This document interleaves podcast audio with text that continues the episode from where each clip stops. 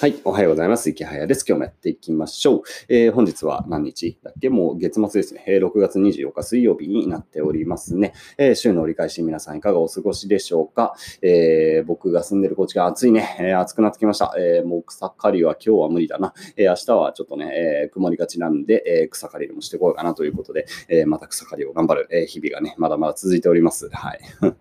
もうね、朝ね、5時半ぐらいにね、目が覚めるのね、なんとかしてほしいわ。なんかハエがいるんですよ、ハエ、田舎なんで。でも、ハエがね、6時ぐらいのハエがね、こう、みたいな感じで、みたいな感じで、めちゃくちゃ起こしに来るんだよね。ハエは起こしに来るわ。なんかね、うち、地域ダムがあるんでね、ダムのなんか、サイレンのね、なんか練習みたいなのがね、毎朝5時50分。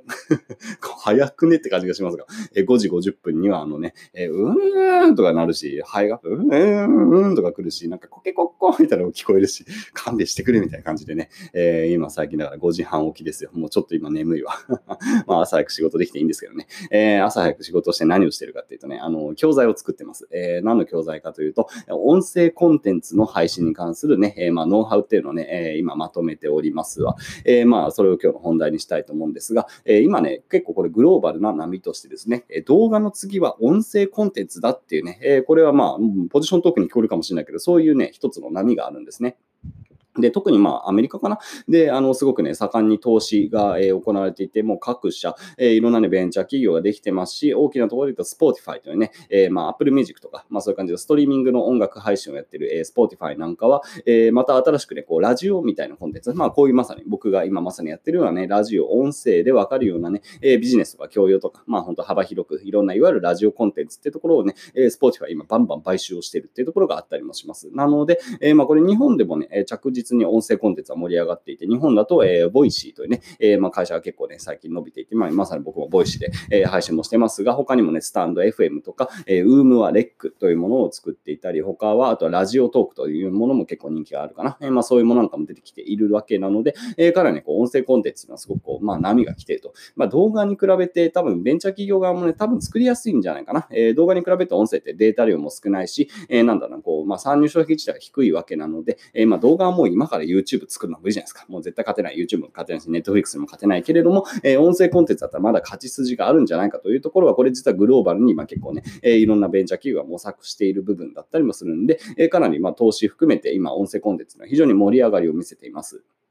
で、まあ、実はね、僕は2018年1月からか、ボイシーというね、ところからラジオ的なコンテンツに参入をしております。で、まあ、ここまでやってみてどうかっていうところね、まあ、リアルな肌感覚をともにね、今日はね、お伝えしていきたいと思うんですが、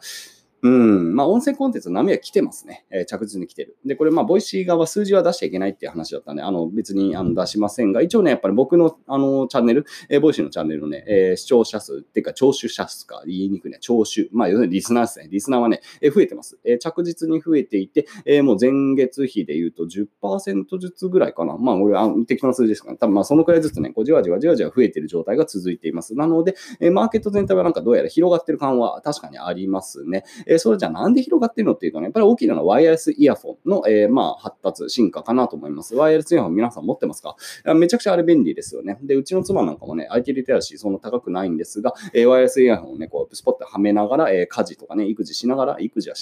家事をしながらね、よくね、なんかボイシーとかね、ポッドキャストとか聞いていたりします。まあそういう感じでね、仕事とかね、まあ運転中とかね、仕事中じゃねえか、すみません。家事とかね、運転中とか、まあそういうような時間を使って、ワイヤレスイヤフォンで、なんだろうな、音声コンテンツを聴取するというところはね、結構この1年ぐらいでこう、なんだろう、スタイルとしてね、普及してきた感はありますし、それ自体が今どんどんね、新しいニーズをね、掴んでる感じはあります。で、まあ僕なんかもね、車は基本よく乗るんですが、やっぱり乗ってるときは、まあ基本ボイシーかな。たまにオーディブルというね、オーディオブックで小説なんかを聞いたりしますが、まあ基本ボイシーをやっぱりね、い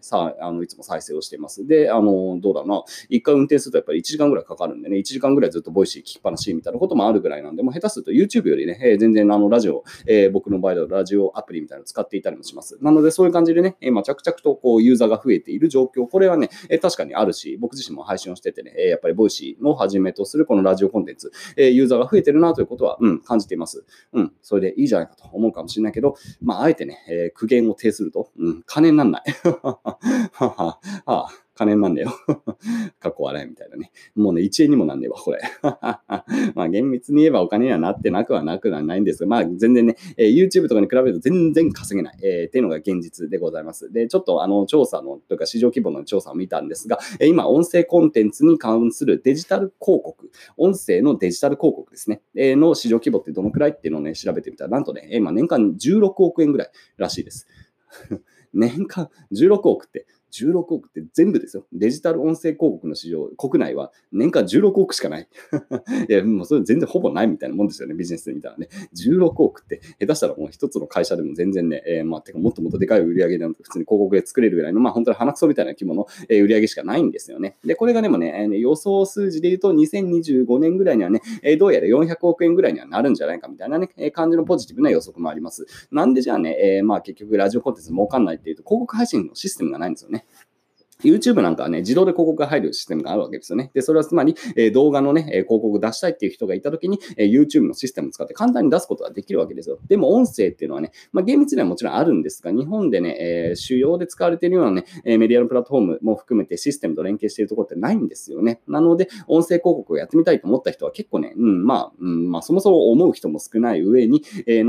そもそもあと出すのも大変だっていうところがあるんで、広告市場というのは成立していないと。なので、僕らパーソナリティ配信者側っていうのはね、もう今全部無料、もうお金にならない、広告、まあ、たまにもちろん、ね、企業広告をね、自分でゲットする、企業案件を自分でゲットするっていう道はあれど、まあ、基本的にはもうみんな無料でやってると思います。まあ、そういう世界。で、昔のブログとかもね、あるいは昔の YouTube もそんな感じだったんですよね。なので、まあ、そういうことを考えればね、まあ、別にそれが悪いというか、まあ、そういうもんなんですよ。最初はね、全然お金にならないという感じで、まあ、逆に言うと、だから今はチャンスだと思います。全くお金にならないこの時代に、しっかり音声コンテンツをやっていくことによって、5年後かな、5年後ぐらいに多分、音声広告の市場がそこそこできてくる。まあ400億とかそんな規模なんで、まあ大して儲かんないですけど、まあでもどうだろうな、人気のパーソナリティに関して言うと、ラジオとかね、やるだけで月10万ぐらい稼げるっていうようなね、そういう世界っていうのは、ね、多分まあ5年後ぐらいには普通に来てると思います。で、僕自身もね、ボイシーをずっとね、頑張ってやってますが、こっちも正直ほとんどお金になってない。もうなってない。頼む。ボイシー社、僕にお金をくれと思うんですが、まあまあ我慢、しょうがない。我慢です、これは。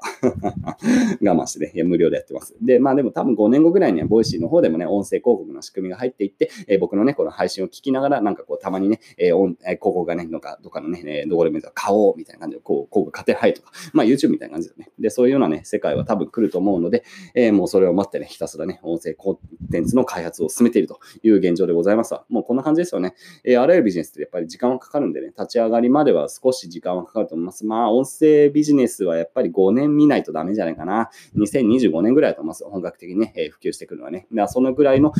スパンで見てね、今のうちに音声コンテンツに参入しておけば、5年後ぐらいには、ね、ちょっとした収益はね、全然得られるし、まあ今からしっかりこう練習していくとね、本当になんだろう、話術とかね、トークのレベルは上がるはずなので、今のうちにやっていくといいよということで、その最後宣伝になりますけど、そのための教材なんかも今ね、作っているという話でございました。うん。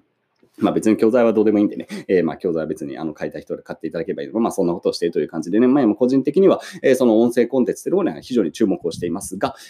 まあぶっちゃけお金にならない。今やってもお金にならない。でも、だからこそチャンスがあるということをね、皆さんに伝えたいかな。まあでもそれでもね、やっぱりね、どんだけ短期で見ても3年は見ないとダメだと思いますね。金になるまで。